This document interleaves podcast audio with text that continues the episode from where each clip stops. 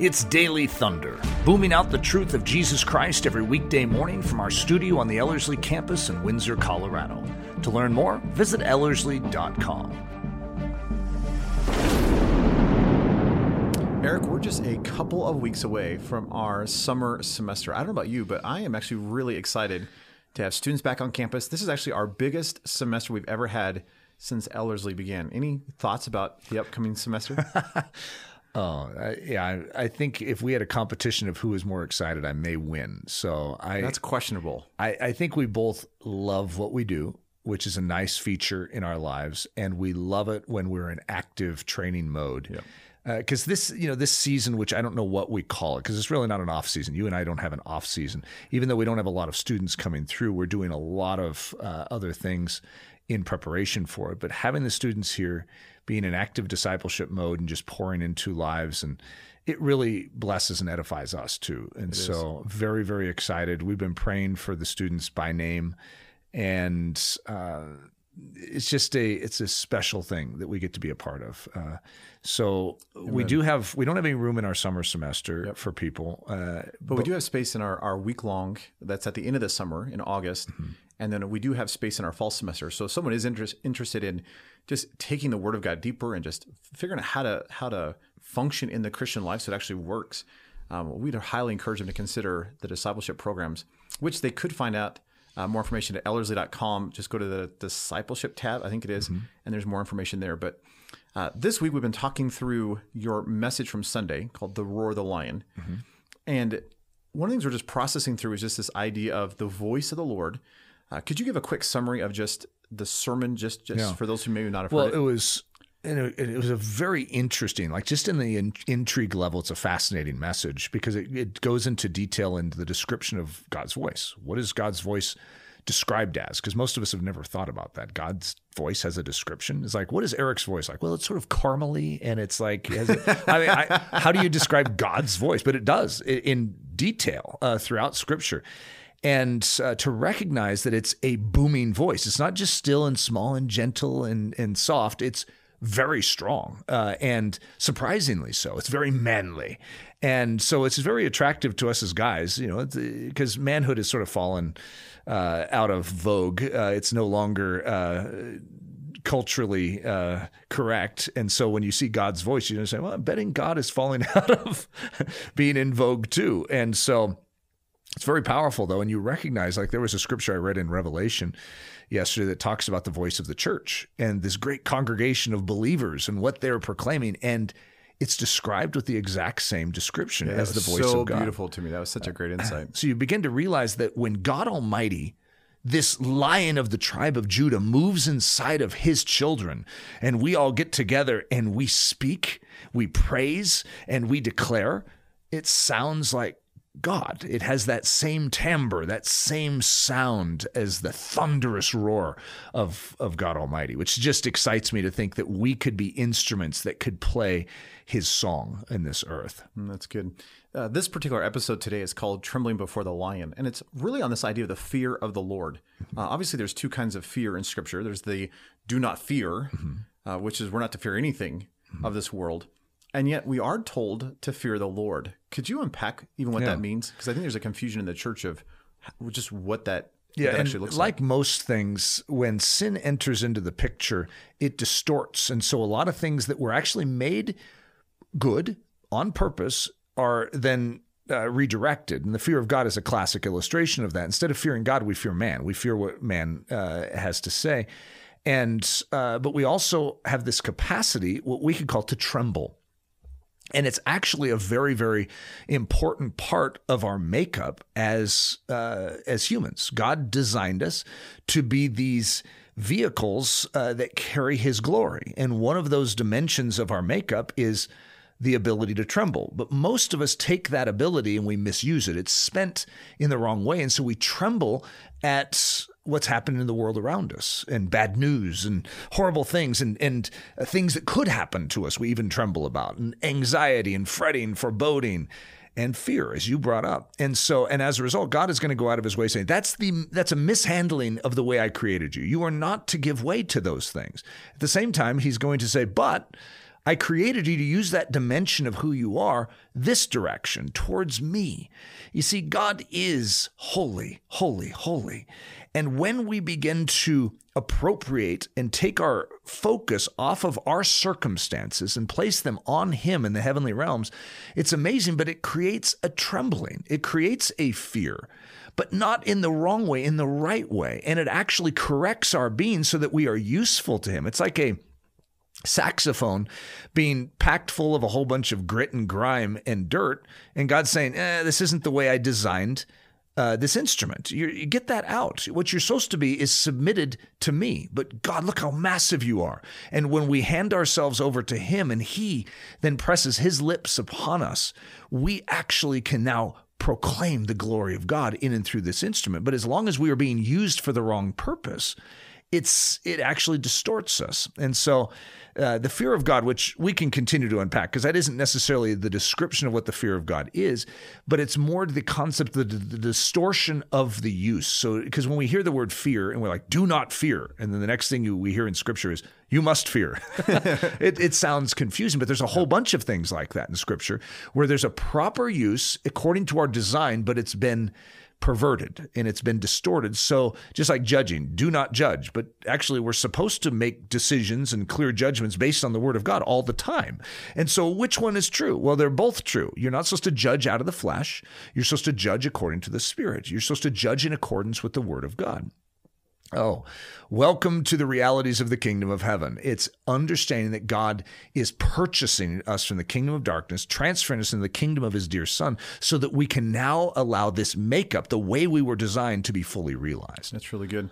You know, that idea of fearing the Lord can actually be applied in a whole bunch of different arenas in our life. For example, prayer, right? In other words, we have closeness and intimacy with the Father. We can boldly enter into the throne room of grace, and yet we are to do that very reverently with with an honor because we mm-hmm. should be trembling fearing the one we are approaching so even though it's funny it's like he is a he's intimate he's a friend he's uh, he's even a, the illustration of like a lover in scripture yeah. and yet he is king of kings and he is lord of lords and yeah. therefore we should tremble before yeah. him let's let's uh, specifically just apply that to the word of god because it's interesting when you look at the word of god it's the very words of god himself it's not just some good information or mm-hmm. stories mm-hmm. or history God Himself is speaking. So if we should have a fear of the Lord, that mm-hmm. actually also means that we must fear His word.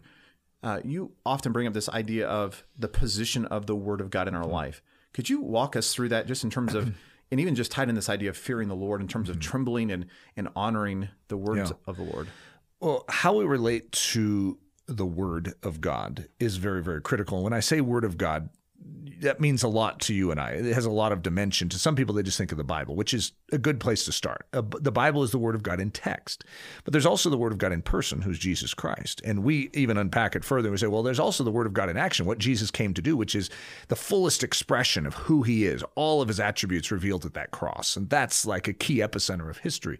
But then you have the Word of God in us, the infilling of the Holy Spirit. The very one who carried along the writers of the, the Bible to write it is actually now living in us. That's an extraordinary statement. And then the Word of God through us, which is the whole point. It's missions, it's sharing Jesus, the Great Commission. Uh, so, when we talk about the position of the Word of God in our life, it's very, very important. It's symbolic of both text and Jesus. It's it's a very high and holy thing, and how we relate to that defines success or failure of our Christian life. And we have grown up, many of us, in a Christian culture that has demoted the Word of God unwittingly. Most of us would never purposely do it.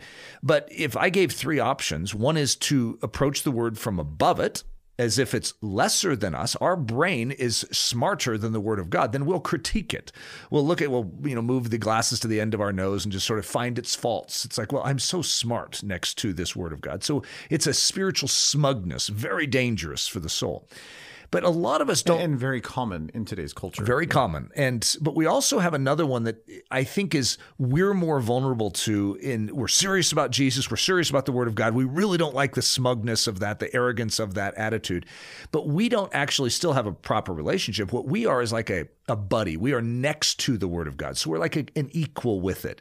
We're not above it. Okay. We, eh, but we sort of chum around with it. It's like a buddy. And when a buddy comes to your house, a buddy doesn't tell you what to do. That would be very awkward if, if your friend said, clean your room. You're like, excuse me? You're just a buddy. And so as a result, we hang out with the Word of God. We esteem the Word of God. We love the Word of God. It's one of our close friends but we don't heed it. We don't obey it. And so as a result, that's equally dangerous. I shouldn't say equally dangerous. It's dangerous. I don't know if I, if I want to put value to it. It's still very dangerous. It's headed in the right direction, right? Esteem is still there. Respect is there. Honor is there. But whoa, we're, we're in danger. The third one is a proper positioning, and that is beneath it. The Word of God is above us. It is high. It is holy. It is exalted. It is a communication from God Almighty. It is His words that are unchanging, they are true. And as a result, we bend our knee and we hear its roar. We hear its thunder. We do not back away and say, I don't want to hear this. We say, God, I submit to it. And it shakes our being. It removes the fog bank, knocks away all the cobwebs. It cleans us out. It is an amazingly purifying instrument in our life. And that is a fearful position not in the wrong use of the word fearful, but in the right use of the word fearful. The way we were created is to be before a throne, to recognize his high and holy position, and to recognize that we were been, we've been brought in. We've been preserved by his work on the cross, his shed blood, so that we can boldly enter in and participate in this holy, holy, holy God's throne room and the activities that are taking place there. It's an astounding thing that should cause us to quake when we even consider it. Most of us aren't quaking, and that's where we need to, in a sense, move into the right position.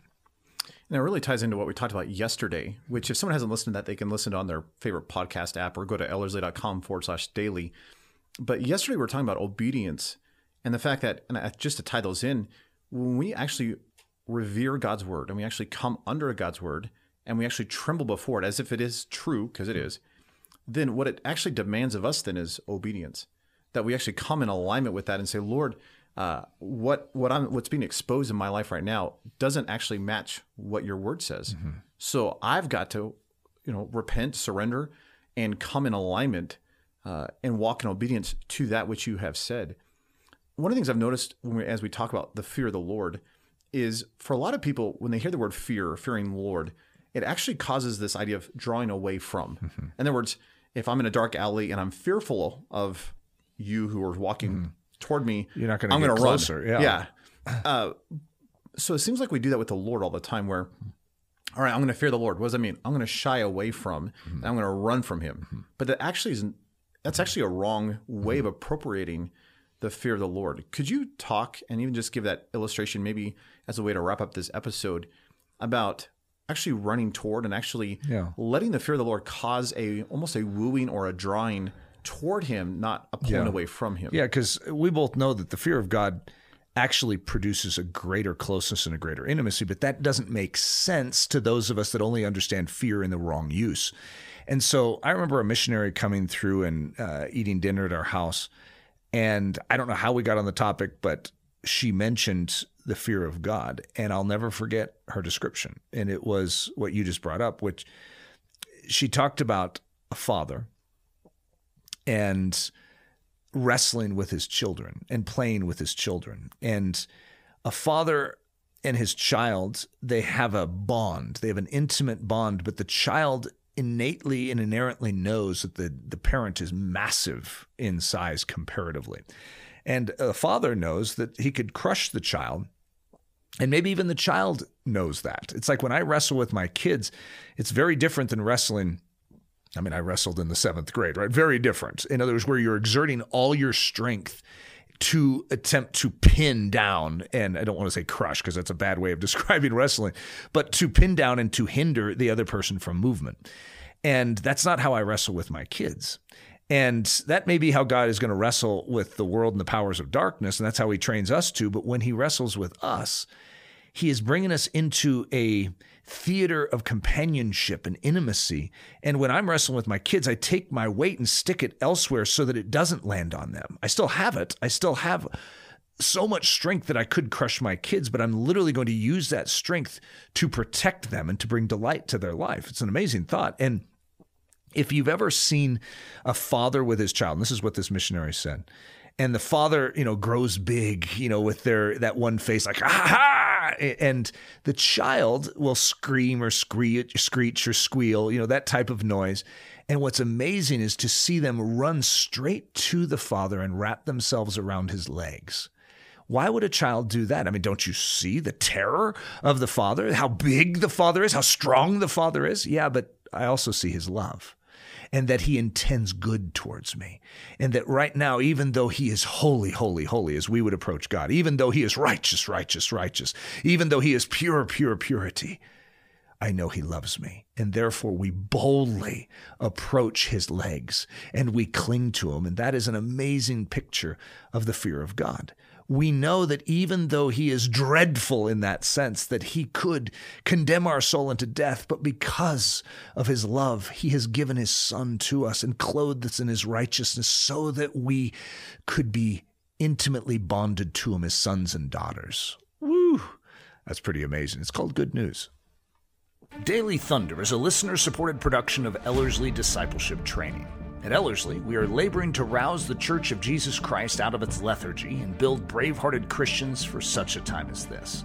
Daily Thunder is streamed daily, Monday through Friday, from our studio in Windsor, Colorado. And our weekend church service is delivered live and streamed at 9 a.m. on Sunday mornings. Join us at live.ellerslie.com. Note that our live weekday in person version of Daily Thunder is scheduled to resume this upcoming June in conjunction with our training season. Learn more at ellerslie.com. Thanks for listening.